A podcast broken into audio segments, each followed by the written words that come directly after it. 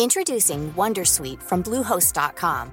Website creation is hard, but now with Bluehost, you can answer a few simple questions about your business and get a unique WordPress website or store right away. From there, you can customize your design, colors, and content. And Bluehost automatically helps you get found in search engines like Google and Bing.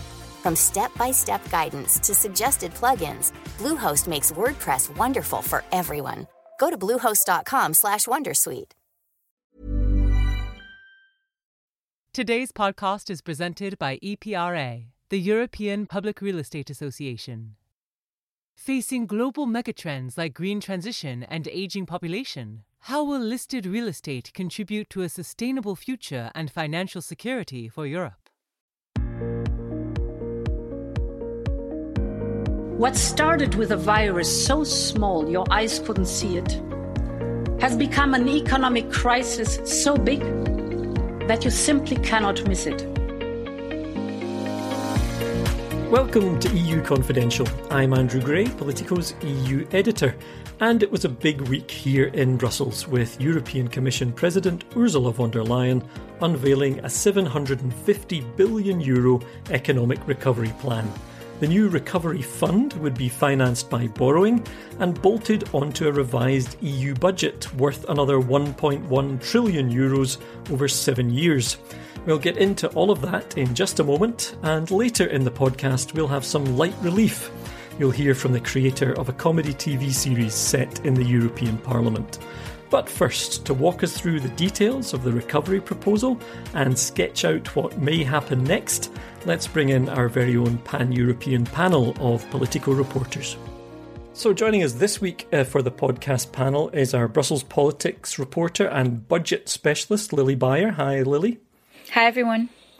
Uh, Rym is in Paris. Hi, Rym. Bonjour. And Matt's in Berlin. Hi, Matt. Howdy. Okay, well, it doesn't get more German than that. Um, let's start with uh, you know the big the big topic, which was the recovery fund uh, proposal, or as the European Commission uh, decided it should be called, perhaps because there's some um, Star Trek fans there. Next Generation EU worth 700 But obviously, a, a big announcement, a big day, uh, Lily, yesterday. Can you just briefly kind of break down the plan? What were the kind of headlines in terms of what the Commission is proposing uh, to kind of power Europe's economic recovery from the crisis? So it really was a kind of historic day for budget watchers because uh, for the first time, what the Commission proposed was a dual structure. So they proposed a 1.1 trillion seven year EU budget. But on top of that, they proposed a four year special instrument, a recovery instrument uh, meant to address the impact of the coronavirus crisis, which would mean the Commission borrowing on behalf of the EU and creating this fund of 750 billion euros. Most of that money would be distributed as grants and some of it as loans. The money will be raised by temporarily lifting the own resources ceiling to allow the Commission to use its very strong credit rating to borrow money on the financial markets. This is an urgent and exceptional necessity for an urgent and exceptional crisis.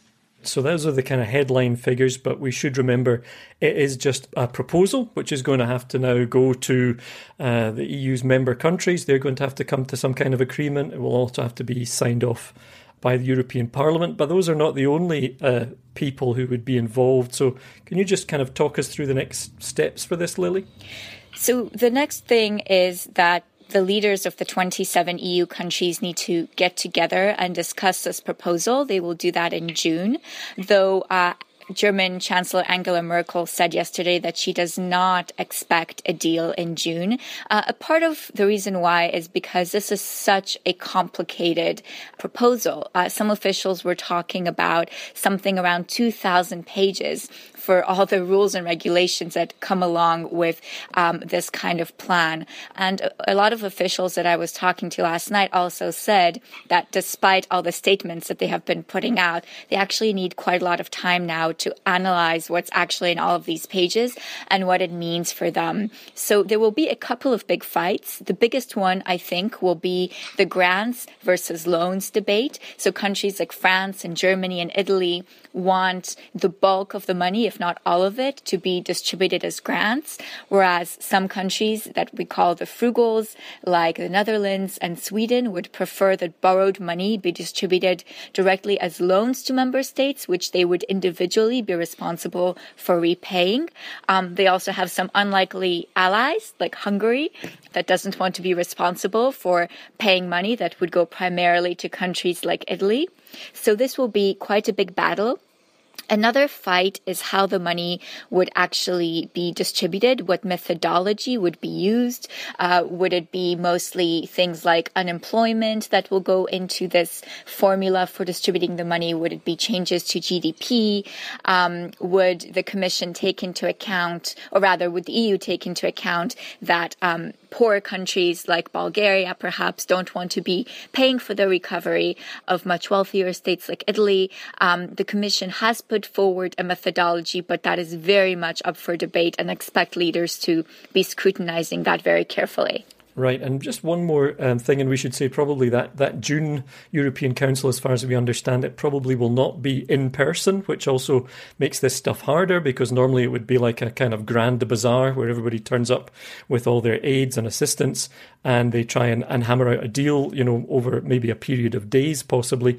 Uh, but it doesn't look like that's going to be uh, possible in the very immediate term. But the other point here is, Lily, that the, the mechanism they're using to allow them to go to the market and raise the money, which you may or may not want to try and explain here. Um, but basically, that has to be approved um, by all the individual countries, right? And that's not straightforward either. Right. That's actually one of the most complicated issues. And I was actually just at a briefing with the budget commissioner, Johannes Hahn, and he made it very clear, he was very realistic that this is a complicated process because it's not only that all 27 EU leaders need to come to uh, a unanimous decision, but the majority of national parliaments will need to vote on the mechanism for providing guarantees to raise the money on the markets. And this will be incredibly difficult, especially in countries like Belgium. Really? Why Belgium in particular? Um, because Belgium has a very uh, complicated regionalized system, um, and even Commissioner Hahn mentioned mentioned Belgium as an example. Oh, really? Yes, they've already got, they're already worried about Belgium, right? Because I think probably veterans of these things will remember. I believe it was the CETA deal that hung in the balance over the um, with the Walloon Parliament uh, suddenly having the kind of deciding vote. So I don't know if we're going to get uh, all the way down that road again. But all of this, I suppose, is just to say that this is, although it was very much presented as here's the plan, it's kind of a starting point, and we don't really know where this is all going to end up. But Matt, you spoke to Lily mentioned uh, the frugals, uh, you know, the countries who are not happy uh, with this model, and you spoke to Austrian Chancellor uh, Sebastian Kurz yesterday, who's kind of emerged as one of the leaders of that faction. You know, what was his take on it, and where do you see them landing at the end of this? Well, I think he was trying to be diplomatic, to be honest, and say that there were aspects of the plan that he found to be positive. He and the other frugals, as they even have started calling themselves, but that there's still a lot of negotiation to be done here. And he described it really as a starting point, not at all an end point. And as Lily has just said, this is going to take probably many months to get through. By the time the Walloons come around to approving this, I think the Frugals will have made a lot of headway in clawing back some of the things that they wanted. And for them, the main issue really is what is the division here between grants, money that doesn't have to be paid back, and loans. And they want a much higher proportion of loans than grants. And I, I, think that they also feel a little bit like the commission is trying to pull the wool over everyone's eyes here because the proposal that was put forth yesterday for the recovery fund was expected to be a 500 billion euro proposal with some kind of new calculus regarding this division of loans and grants. And what the commission did was come out and say, well, we have 500 billion in grants, which is exactly what the French and Germans had already proposed. And in addition to that, we're going to tack on 250 billion in loans that countries can apply for. The issue with that is that there are already existing loan facilities that countries like Italy or Spain could tap with the European Stability Mechanism, the bailout fund.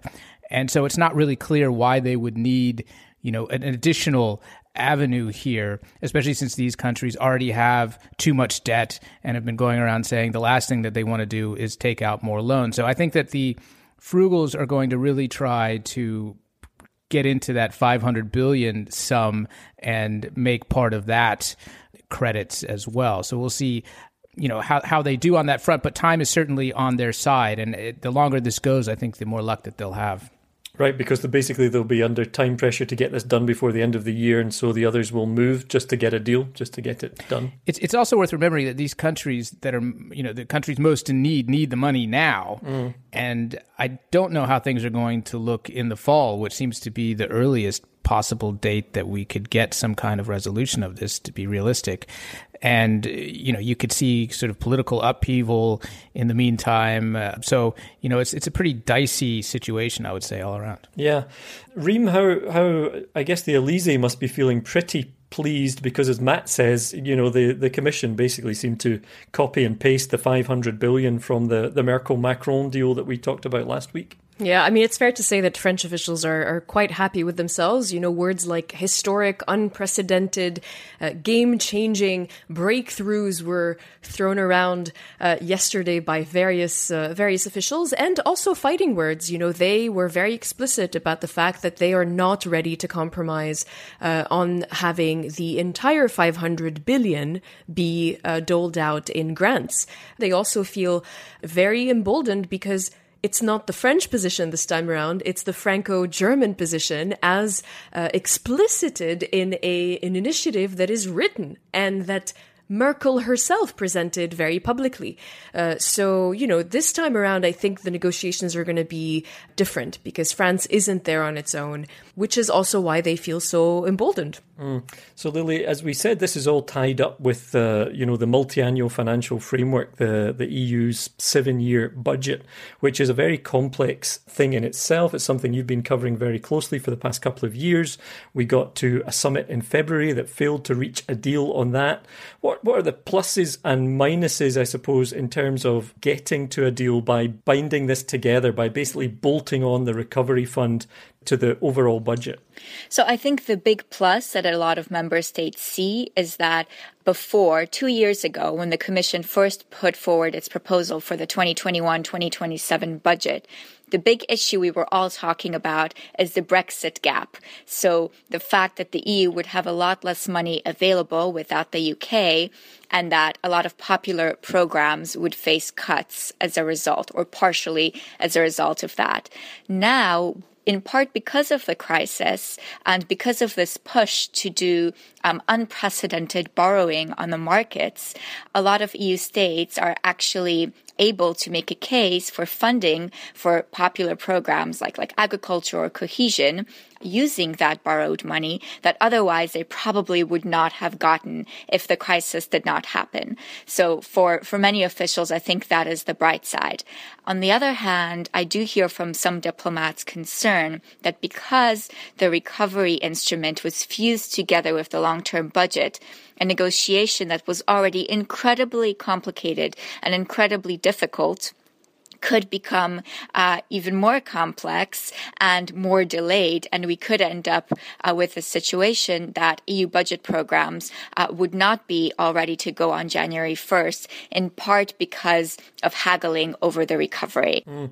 Well, that kind of leads us on, in a way, anyway, to another kind of big um, topic, uh, because it's so important for the economies of a lot of these countries, and that is tourism and, and the summer holidays, which, you know, are fast approaching or, or would be in a normal year. And uh, it's a big debate here in Brussels and elsewhere as to whether you know, people are really going to be able to take anything like uh, a normal summer holiday this also gives me the chance to shoehorn in a, a, reference to something which actually Rym, Matt, and Lily all took part in, which was a newsroom wide effort to try and look at communities all across Europe, particularly away from capital cities. And we had several which were, you know, tourist towns or small towns or cities that uh, rely very heavily on tourism. You know, there are countries such as Croatia where it's a huge chunk of GDP.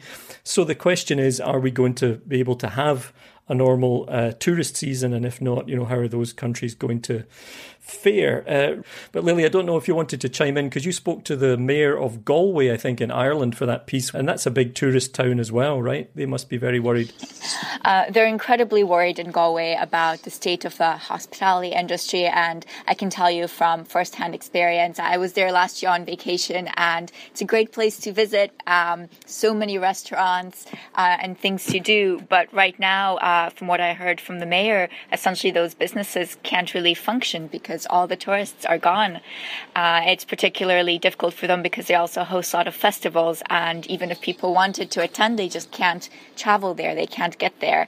But I'm also hearing when we speak about travel that business travel has been hindered. I was just talking to a member of the European Parliament from Portugal who said that she wanted to come in person for the big budget unveiling, but she wasn't sure if she could because there were no direct flights from Lisbon to Brussels. Yeah, absolutely. And that does bring us back to the recovery. And it's one question I wanted to give everyone a chance to weigh in on, which is has the Commission actually uh, come out of all of this pretty well? I mean, Lily, you followed this debate all the way along. It was the Commission that first floated the idea of using the uh, the EU budget, the long term budget, as a kind of vehicle to kind of drive the recovery. So, are they feeling you know, pretty pleased in the Berlaymont? Uh, my sense, I was at the Berlaymont today, is that they're quite happy with their proposal. They know there will be a lot of challenges and difficulties around it, especially in terms of the timeline and making sure that all the national parliaments that have to sign off do so on time. But it seems that they are pretty confident that they put forward something that, as a starting point for negotiations, is pretty good. Right, Matt, should we be giving Ursula von der Leyen the, the, the thumbs up here? She's I heard I heard that a German newspaper said she will be the most powerful European Commission president ever, just because of the amount of money that she will be kind of presiding over if this goes through. I know that's a very interesting, interesting uh, theory. I think it's too early to say, to be honest. I, I think that they had a, a, good week. The presentation seems to have gone well, but you know it's it's a it's a risky strategy. Uh, Rym, how how are they feeling about the Commission and about about von der Leyen in, in France at the moment? I mean, the French definitely feel like the Commission has, as as the saying goes, gone big. It hasn't gone home, right? They also said something very interesting yesterday. There were there were two points they made, which is one that of course the frugal position is a very legitimate position, one that should be respected, but that also we shouldn't forget that it's the EU with 27 countries, it's not the EU with four countries, and that the frugals can't veto everything, just as the French and the Germans have to also play a wider role. So it was interesting to hear it that way and to say actually we have to find a solution that works for everyone in order to save this European project. And that's the second part of it, which uh, it was the first time I heard an official actually put it this way in explaining why this ability to go and uh, borrow money as the EU from the markets is so historic and important. Uh, according to this French official, uh, it's because it gives the signal to markets around the world and to the world that the EU 27 are planning on staying together for the next, you know, decades because they're they're talking about borrowing money for 30 years with a maturity of, of 30 years. And I thought it was a very interesting way of putting it, especially as Brexit is still under underway. Okay, well, there's going to be lots for us to, to watch and to talk about uh, in the months ahead uh, with Lily as well, following it all particularly closely. So uh, we'll leave it there. Uh, Rym, Matt, Lily, thanks very much. Thank you. Thank you. Thank you. And now. So, what we want is a border between the UK and Jenny. Right, yes, the EU, yeah. Yeah, oh, absolutely, yeah. Take back control, yeah. Yeah. So, what we don't want is a border between Northern Ireland and the Republic of Ireland. We don't, no? Well, no, because we did, and when we did, we sort of had a civil war, so. Oh, well, we don't want that, do we? No. No. No. So, the question is where do we put the border? Right. Um. Ah, that is hard. Yeah. I don't know. Where? Okay. This is a scene from Parlement, a comedy TV series about the European Parliament. The show, which was made for French TV but is in both French and English, centres around a newbie parliamentary assistant, Samy Cantor, who starts working for a less than impressive MEP from France. Samy ends up spending most of the 10 episode season trying to pass an amendment to a fisheries bill about shark finning. It's funnier than that sounds. The comedy lies in the complications and misunderstandings of someone trying to figure out how lawmaking in the EU actually works. And our producer, Christina Gonzalez, and Maya de la Baume, who covers the European Parliament for Politico, had a virtual chat with the show's creator, Noé Debré. So I grew up in Strasbourg, so um, you know the, the, the European Parliament was always somewhere in the landscape, and uh, I was quite curious to about it and you know what was going on inside. And uh, i started to document myself and you know talking with people i found that it was really good material for a tv show and specifically a comedy. And so what what are the things in your view about the european parliament that uh, you thought make it good for comedy well, you know, so many people in this place from so many different, you know, from so many different places, obviously, and the complexity of it makes makes it funny some somehow. I think what the show is mostly about is like how complex it is and how and all the difficulties that the characters have to navigate it, and so that's sort of a classic comedy argument and then you know lots of room for misunderstandings. And what's great about the european parliament uh, for me and i guess for most of the the audience at least in france is that no one has really a clue about how you know what, what's going on and how it's happening. And so everything is just, everything you're going to film is going to be interesting. Well and maybe you could take us a bit behind the scenes in terms of the making of the series. Maybe you can start with telling us who you consulted with or spoke with in the process of, of writing this series.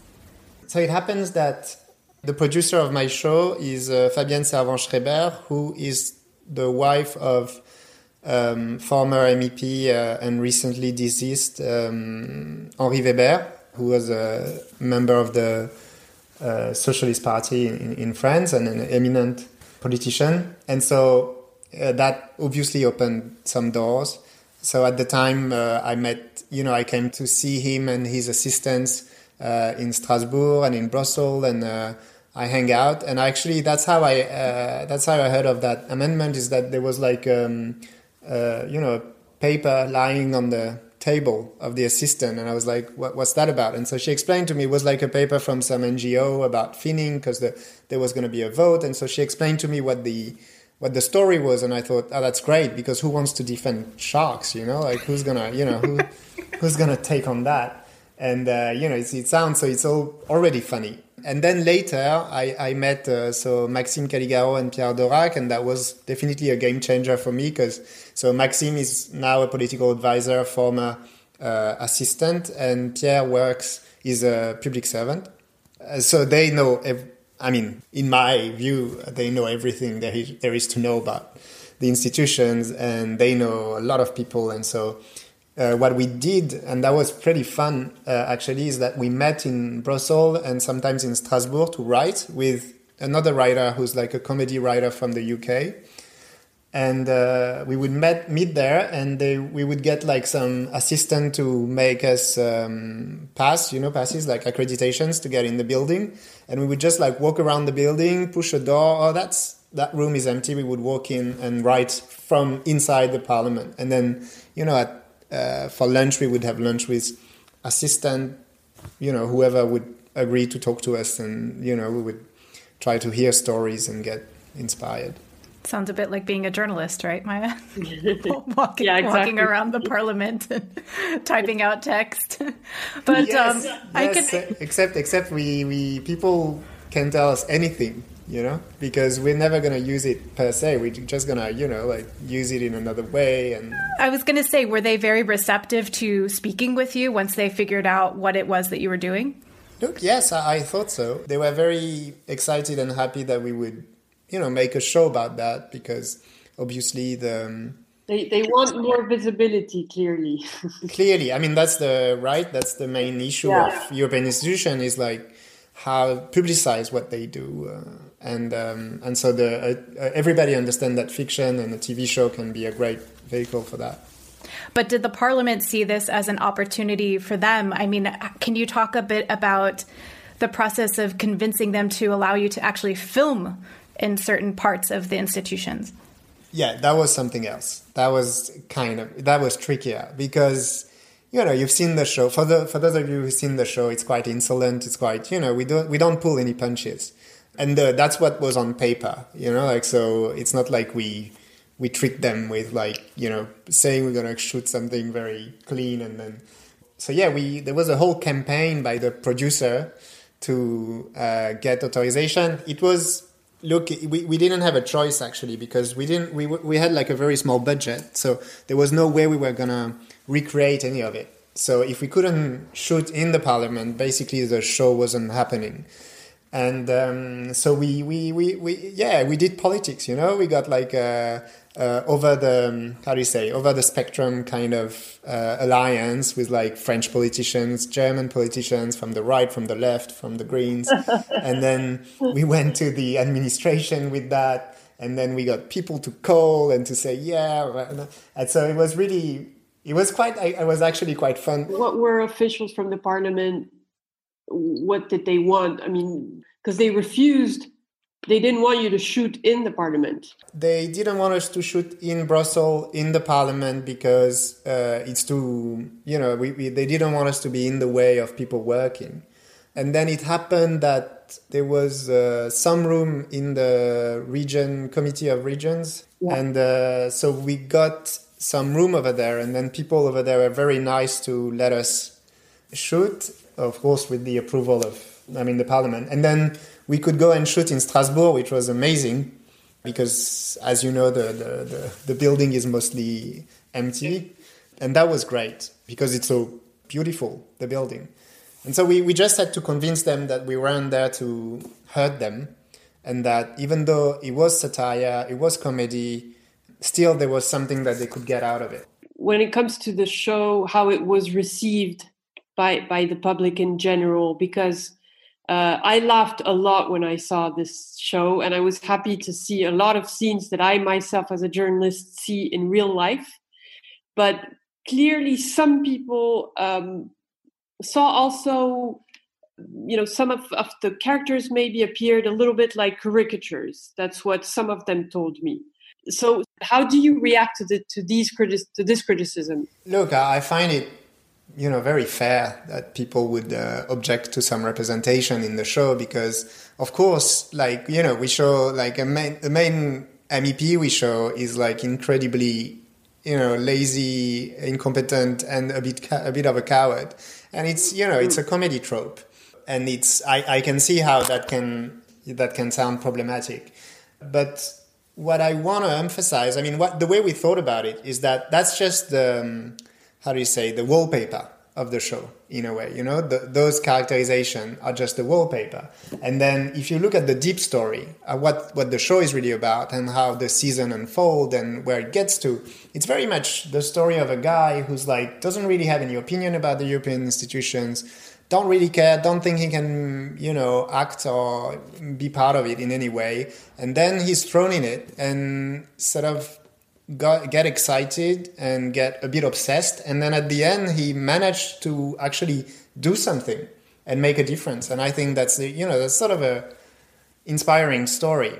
Mm. But you play on stereotypes that still exist in the parliament, that maybe existed more before, like the French MEP clearly.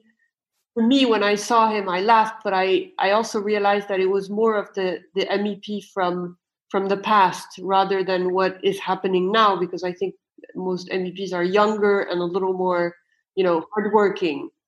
But um, do you think that this might show an image of the eu that is not exactly what people would want to show today? I agree with you that um, i think the last election also sort of change the representation that we have. It happens that the show is supposed to happen before, like historically, if you look at it. Then about like giving a bad image, because that's what it's about. Then, from what I gathered from the reaction from the general audience, is more like it looks like you know people that are pro Europe think the show is great and think it's like great to see. Uh, to, to, to be able to identify and uh, it's very characters very endearing and um, it's interesting and stuff. And then people who are skeptic about Europe see it and see, say the same thing. They say oh that's exactly what I thought you know? And so uh, in a way it's fine with me you know? Because I don't think a show should be uh, propaganda. I don't think it should be like trying to give a good image or whatever or a bad image for that matter. Uh, I think what the show the main point of the show on that level is that it just, I think it educates about the process. And I think that's the most important in a way. One of the clips we wanted to share with the audience was um, well, maybe you can set it up, but it has to do with these stereotypes that we were talking about um, a bit, or these caricatures. It's an assistant, Rose, who's trying. Her, her MEP is very depressed. She's a Brexit MEP, and she's very depressed because she got everything she needed, you know, everything she ever wanted, which is like the referendum, and now they're leaving the EU. And so, as for everybody who got what they wanted, she's completely depressed, and because she has lack of aim, you know. And so, Rose is trying to make her busy and uh, she suggests that she finds a solution to the Irish border. You could try work, maybe. That's what people do to stop thinking about life. There's a vote on finning this afternoon at the Fisheries Committee. That could work. It's boring. Fish are boring. Fish are boring. Um, Brexit. You love Brexit. Yeah. There's negotiations are stuck and it's chaos in Westminster. You think? Yeah. Yeah, you mind like yours could be a game changer. Yeah. Yeah. It's a good idea, yeah. Yeah. You know, those technocrats there, they don't know their left from their right, really. Exactly. Great. So, good? Yeah, okay, we're good. But, but, what, but what will I focus on? Oh, um, d- uh, d- Irish border. Yeah, yeah, right, okay, Irish border. Okay, okay. Well, well but, but, but what's the problem with the Irish border? So we uh, talked about that scene. One day we met with an assistant who was um, an Irish assistant. Uh, was actually no, sorry, it was a British uh, assistant from Northern Ireland, and uh, we were talking about him. So how the last months have been with like coming up for Brexit and all of this, and uh, we told him of that scene that we had written, and he was like, "Who did you talk to?" Like, how do you know? and uh, and because you actually witnessed that very scene. Maybe Noé, just uh, tell us a little more m- where where people can watch it, and will there be maybe more episodes? Do you are you thinking about a follow up or? Because you leave us with a cliffhanger, I must say. Yeah. we won't give it away for people who haven't seen it, but That's TV for you. So yeah, well, the the show is uh, broadcasted uh, so since uh, early May in France on France.tv, and uh, it's now in Belgium on BOTV, and uh, it's gonna be in Germany in June on ARD, and somehow on some platform, but I don't remember the name, but I assume it's the platform of ARD. And uh, yeah, and look, I, I, I hope the show is gonna um, be sold elsewhere. And for as for the second season, yeah, we're talking about it right now, uh, and it should be happening. It's not completely set yet, but uh, we have tons of ideas. There's there are tons of things that we haven't, you know, shown. There's no journalist for one in the in the show. uh, You probably noticed. there you go. Maya, he's casting. yeah, sure. Think of me, please. yeah, no, but, but journalists are really fun archetypes, and we, we didn't have room for journalists in the first season, so I hope we get to to put some, some in the second season. That was Noé Debré, the creator of the TV series Parlement, and that's all the time we have on this episode of EU Confidential. Would you believe it? A whole political podcast without one mention of Dominic Cummings, and they said it couldn't be done.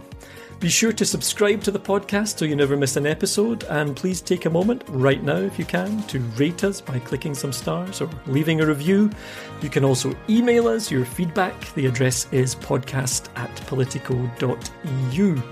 And a special thanks to you, our listeners, especially if you listen right to the end. We've just had another record month of listening figures. We really appreciate you being there in such numbers in such strange and difficult times. We'll be back next Thursday with another episode, but until then, I'm Andrew Gray in Brussels. Thanks to producer Christina Gonzalez, and thanks to you for listening.